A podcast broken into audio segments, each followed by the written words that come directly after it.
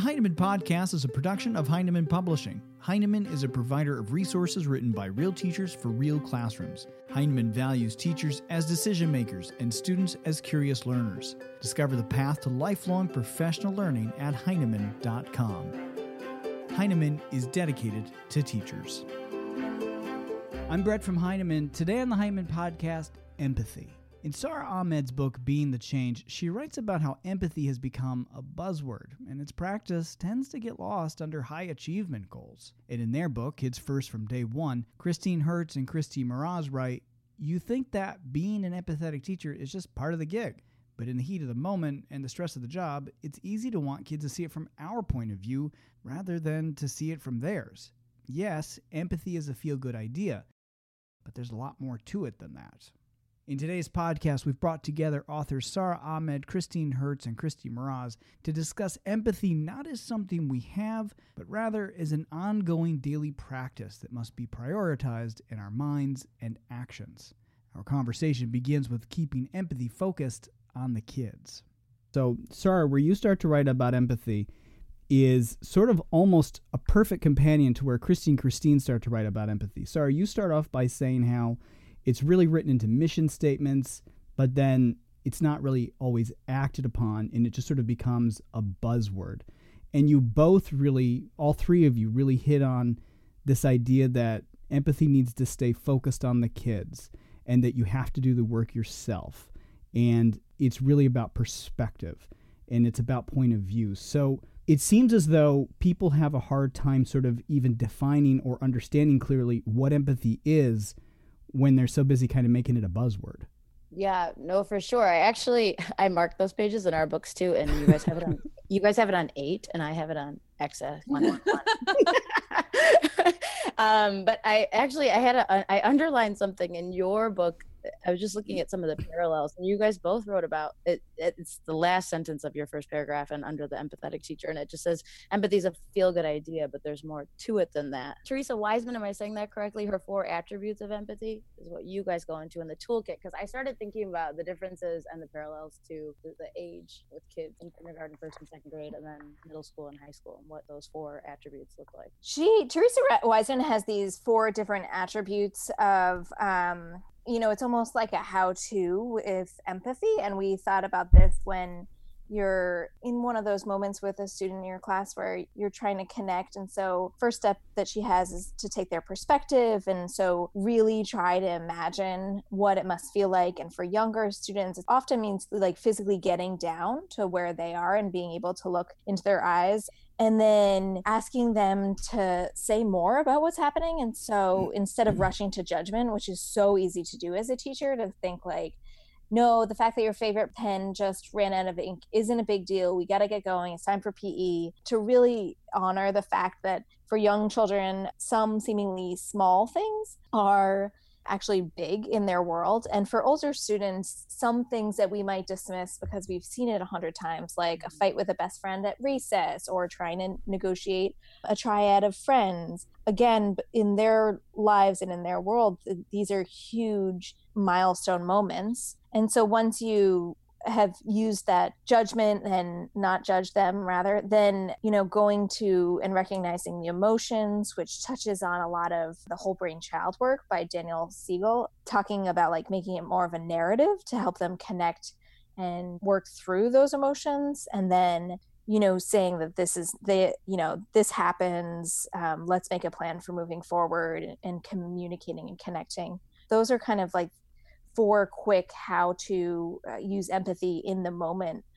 And and that i think we've both started to use them more and more with young children. Yeah i st- i was looking at them and then i started wondering about my own writing and i was thinking god am i contradicting this when i'm talking? Because i started thinking about um i'm thinking about my own middle school experiences and what i used to do to kids by just being like put yourself in their shoes like almost without without listening first you know? Like put yourself in their shoes like how would you feel? And i i have been quoted probably now saying like you can't just ask kids to like put themselves in people's shoes without sort of all of this work and the process and the background right? So i can't just say put yourself in someone else's shoes.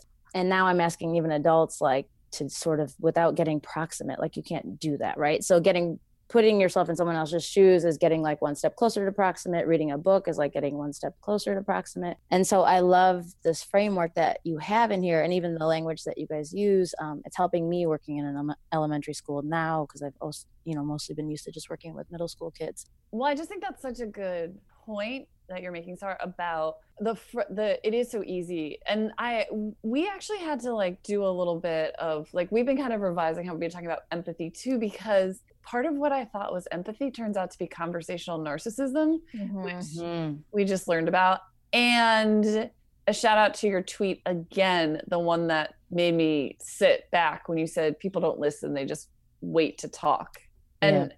I was thinking about I thought about that. Not it fits really well with conversational narcissism, which I used used to masquerade as empathy for me because I'd be like, I totally know how you feel. Right. Here's my story about it. And I was just in a situation uh, with a teacher who's like, Well, the way that I use empathy with my kids is I'm like, I know when I'm in your situation, I do X, Y, Z. And I was, that's such a go to for me too, but that's not actually empathy because you're missing that step, that fancy word you're saying proximate well that came to me about like that sort of listen to like don't wait to talk is because you know middle school kids will just tell you basically right in the middle of your response to like shut up. Like if they're if they're telling you something you know? So like i started reframing the way i was saying it because i would do that. I would say like oh yeah i remember this with my friend in like middle school and like one of my kids was literally like you know basically she said can i finish? Let me mm, just yeah. let me just tell you the story. So then i started trying to like reframe things like when you're coming to me with this do you want me to just listen to the whole thing and then like ask you questions or find connection with you or give you my thoughts? Or do you want me to just like be quiet and listen right? I'm sort of giving them the ownership of the conversation there. I think that what um if we could revise this section of the book right now which unfortunately we can't i think we might switch to say that we use the phrase me too which is uh, loaded in a different way now too but i think we would also talk about how you can connect and really make a person feel heard without using that conversational narcissism and that that feeling like this is a human experience can be developed by asking questions and by tell, asking them to say more about their own moment and there's more to connection just than to saying yeah i have the exact same thing going on in my life. You do you do talk about it though. I mean you do say like you're you're sort of getting proximate as i think you guys say something like getting down like kind mm-hmm. of on their mm-hmm. level. You do that the whole body listening thing right? Like getting down on their level and like doing that. And that i think non-verbally signals to kids i've had to do a lot more like getting down on one knee just in terms of height you know and that actually and it's true it changes everything you know as opposed to like me towering over like a four or five year old and so mm-hmm. sorry when you were talking about talking to middle schoolers and they're like can i finish one of the things that i was like asking myself i wasn't just waiting to talk i was listening and thinking about how sometimes it's like how do you know you're actually listening there we in mindset for learning we talk a little bit about these like three conversational moves people make that are like you think you're having a conversation but you're actually not and um, it's from the this book called how to stay sane it's like you can interact by people in a me me way which is like i like this so you'll like this Mm-hmm. And then there's like a me, and then like I control you. So, like, I want you to do this, so I'm going to do this because I think I can control your actions that way. And then there's me ghost which is like i'm talking to you you're like someone i've met before. So like oh you're just like so and so sometimes i think that's where like it's easy to get a little lost right? Like we listen enough with kids to like almost just like get the gist. You know like oh this sounds like a problem that like so and so had. So let me just like try to talk you through the same way. Or like i really need you to get to lunch right now. So i'm going to say the thing that i'm going to get you there as opposed to actually listening and accepting when like kids like I just was talking about how a kid once was like you're so annoying. And I was like so deeply offended that anyone could consider me annoying. And then when I was talking to someone about it they were like well were you annoying? And I was like kind of but like what's but like I don't know. I am talking around the fact that actually listening, you have to do a couple of things. You have to like clear your mind of everyone who came before you and clear your mind of yourself. So it, when a kid's like, can I finish? Or like, you know, you're so annoying, your empathy doesn't shut down because you're like in self preservation. Yeah, no, for sure. And then later, we both talk about this. The harder, the hardest times this is, is in your classroom. Like things are moving, things are shuffling. You're trying to get this done when things are like heated or difficult. Currently, every day, if you watch the news, things are heated and difficult, you know, or when you're talking you're talking about it with kids, but then when it transfers like out of the classroom, we're asking kids to like sort of use these strategies as they go out the door. Like, then, like, where does that toolkit of empathy go? Things are heated in conversation or there's controversy and like whatever media we're reading or listening to. I guess with kids, then whatever we're modeling for them is like hopefully the things that they're taking out right? So like checking their bias like the kid who told you was you were annoying like you know your very kind friend saying well were you? Right? Because they're asking you to sort of like pause and reflect on that asking questions and actually like admitting you don't know and sort of willing to like step up to this like learning stance as opposed to being like oh yeah i know. I've been paying attention to this. It is like in our vision statements and mission statements and it's like on all these banners and like colorful character posters all over school but like that's not necessarily the message that kids are getting from us as adults. Well, and sorry, you actually juxtaposed that with a 2014 study where it said 80% of students ranked achievement and happiness over concern for others. And I thought that was kind of an interesting juxtaposition because while you're saying putting the mission statements, we're not, it's not making its way to the kids. That was um, Harvard Graduate School of Ed, and they did that Making Caring Common project. So this study was something like the children we were meant to raise or meant to raise or something. And it was re- about the real messages that adults were sending. So it was like 10,000 kids across every type of school. And um, they ranked achieving over happiness. And they also ranked like hard work over fairness, right? And so the irony is like care and like fairness and empathy and compassion are like written all over these things that we have like surrounding these kids. But they're getting a mixed message because that's not what we're living because what's driving our days like scores and levels and data and awards and rankings and grades and this time of year especially we're thinking about all of that you know admissions and so like why is a kid going to respond on a survey like that like oh god yeah i really do value caring over others and happiness but meanwhile I have to get into this school with this number and I'm at this level and I'm a red or I'm a blue or I'm a 18. I'm not a nice kid. Like no, you know, we don't always talk about kids that way. I'm I'm absolutely fascinated by this conversational narcissism and a little scared that I've probably done it a lot myself. So I kind of want to come back to it just a little bit and just wonder sorry you mentioned specifically about you know being busy and kristi you mentioned trying to get kids out the door at a certain hour and sort of recognizing it so how do we stop in the moment or can we it, eh, to recognize we're being conversationally narcissistic or not recognizing the fact that we should be more empathetic in this moment and also be modeling that empathy and also be teaching that empathy how do we how do we monitor that in ourselves essentially conversational narcissism shifts the focus of the conversation back on the person. So the way it goes is like having a really bad day. Oh, I'm sorry. So am I. Or like, really? Oh, me too. Like I make that move in texts all the time where I'm like, you're having a bad day. I'm going to tell you about my bad day so you don't feel as bad about your bad day. One of the examples was like, my shoes are killing me or something. And the other person being like, oh God, I know me too. My shoes are like the worst you know like do you know do you know that like mm-hmm. move like we make in conversations and the idea is that you don't move away you support whatever they say but what's weird is like when someone's like oh my shoes hurt i don't know why it feels so weird to be like oh i'm so sorry tell me about why like what could you do to make it better or like you know like i know like you like want to one up their foot pain or something or by like saying like oh my gosh me too that's yeah. like oh, we all have hurt feet. I know. I don't know. I don't know why it feels like that either. Christine, any thoughts about?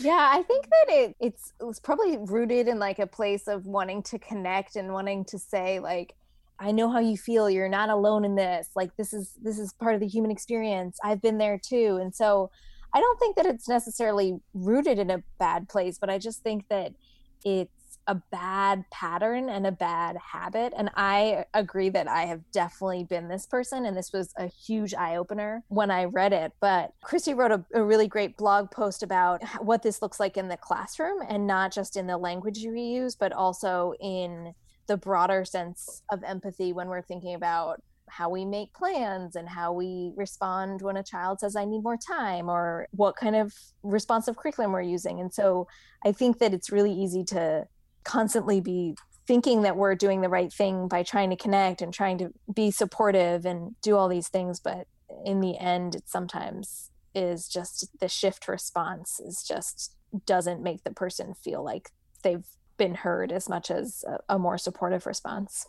I'm sorry, I'm writing like everything Christine's there's also it seems like there's a, a book that uh, we should read called We Need to Talk How to Have Conversations That Matter by Celeste Hadley. Headlee. Mm-hmm. That seems like it would be an interesting thing to dive more into as well. There's that's a trend in in literature now. The We Need to Talk, the difficult conversations one is now in its like 10th or mm-hmm. something, 11th print. There's one called Crucial Conversations. You know, it's like all over. It's because like none of us know how to yeah. conversations with each other. Yeah, I mean, that's what it, I feel like. That's why. Well, sorry, just to give another shout out to your book. That's why your book is so helpful we all think that we're showing empathy when we're saying like i hear you.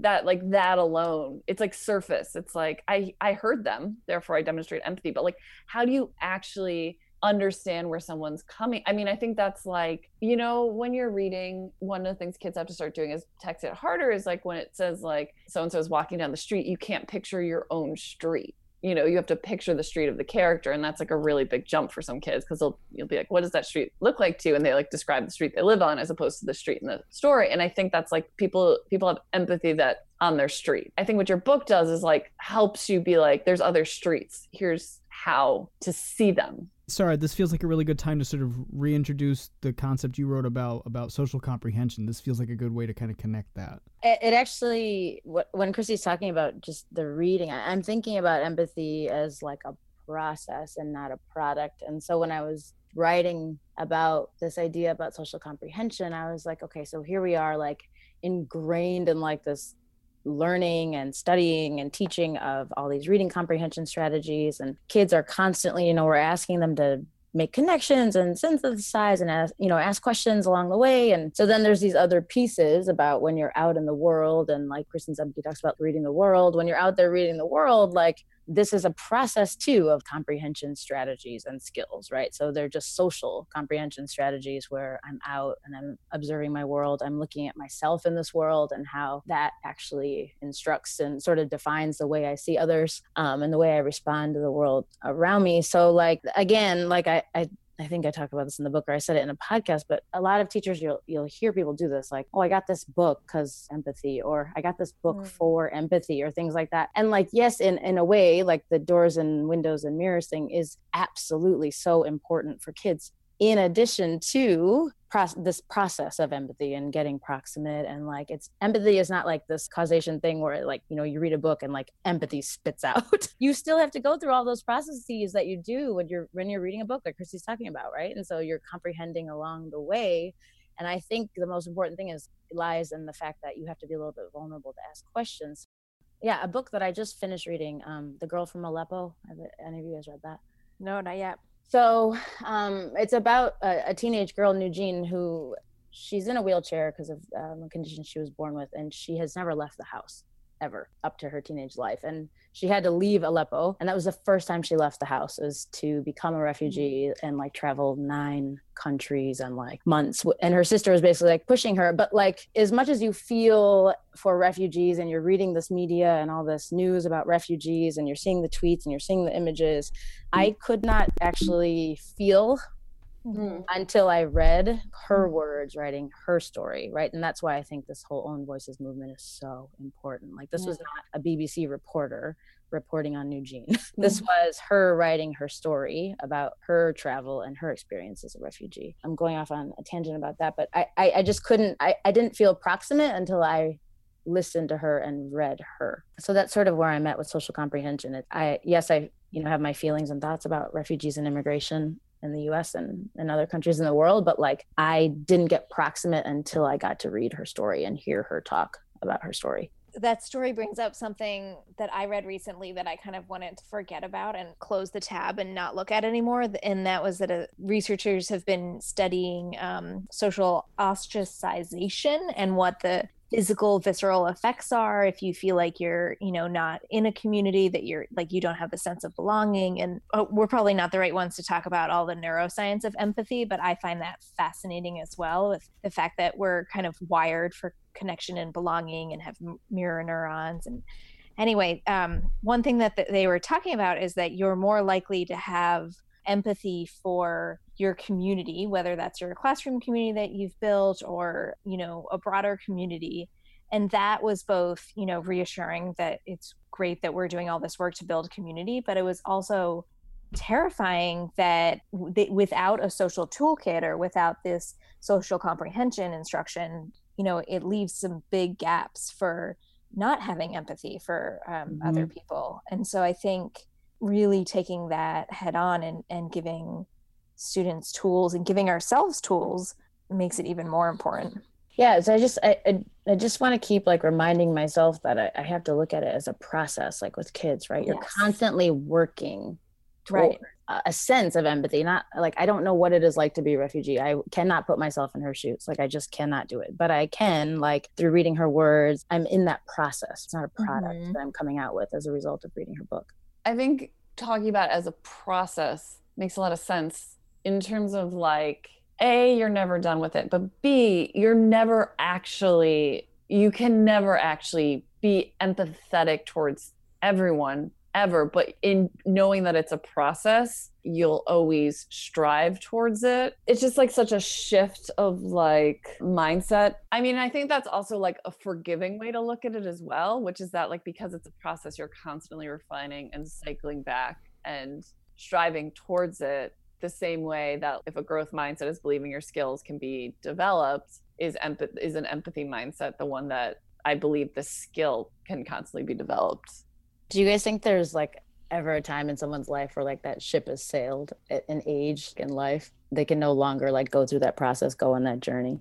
Well i have mm-hmm. to say this thing from how to stay sane. The author talks about how they found that people who aren't used to hearing good news don't develop the neural pathways to process good news which doesn't mean you can't. It just means you have to intentionally process good news out loud and often in order to learn how to do it repeatedly. It's like you just like if I wanted to learn how to like play the violin, there has to be like intentional practice. And I would have to imagine that if empathy has its own set of neural pieces, I think everyone could develop it, but it's like you have to have the moment where you're like, I'm working on developing this. And that's the part where I'm like, I don't know if everyone's on board with that idea. So, something that Christine and Kristi, you both write about in the uh, toolkit that you have on empathy in the book, time is the very first thing in the toolkit. And that feels like a really important thing to sort of focus on. How everything that you've all talked about, you know, sorry, you kind of mentioned it can kind of sort of feel a little overwhelming in some cases if you're not careful, but small moves, big moves, things that take time, we have to be patient with ourselves. How important are, are these things in terms of how we approach it, in terms of not sort of jumping into it all at once or making it manageable? It seems odd to have to justify why we need empathy for each other.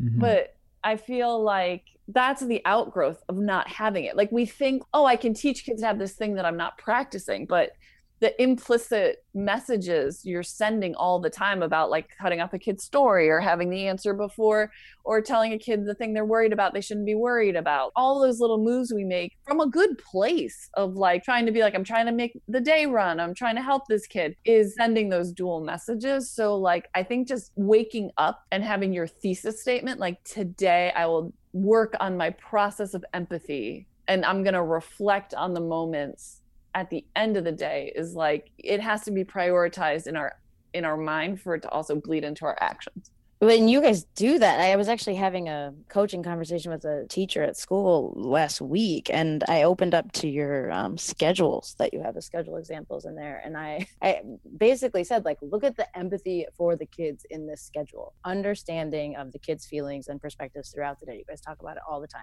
that kids should be moving all the time how we should create the space for them. But even in your schedule like right it's not like this human story but there is a human story that lives through that every single day right? There's 28 of them or 35 of them or 60 if you're in certain districts in our hmm. state and so or in our country. And so i think it's it's more but i don't know if this is what you were talking about but creating time yes but then like your time your whole day with kids is that responsiveness to that process of empathy with the kids because you're actually creating time through your structured and unstructured time with them to have those moments. I've been doing a little bit more thinking. Christine, you brought up about like the neuroscience behind it and being more empathetic towards people in your community, which is true, right? We often respond positively to people in our community and for a lot of folks that means people that look only like you. And so that's why i talk a little bit about echo chambers because my community at school now is sort of globally international diverse community by by numbers. You have to think about actually what empathy looks like. I'm in the space right now not everyone needs to be but i am and i'm looking at empathy sort of cross culturally there's this journal cross cultural psychology that did a study on empathy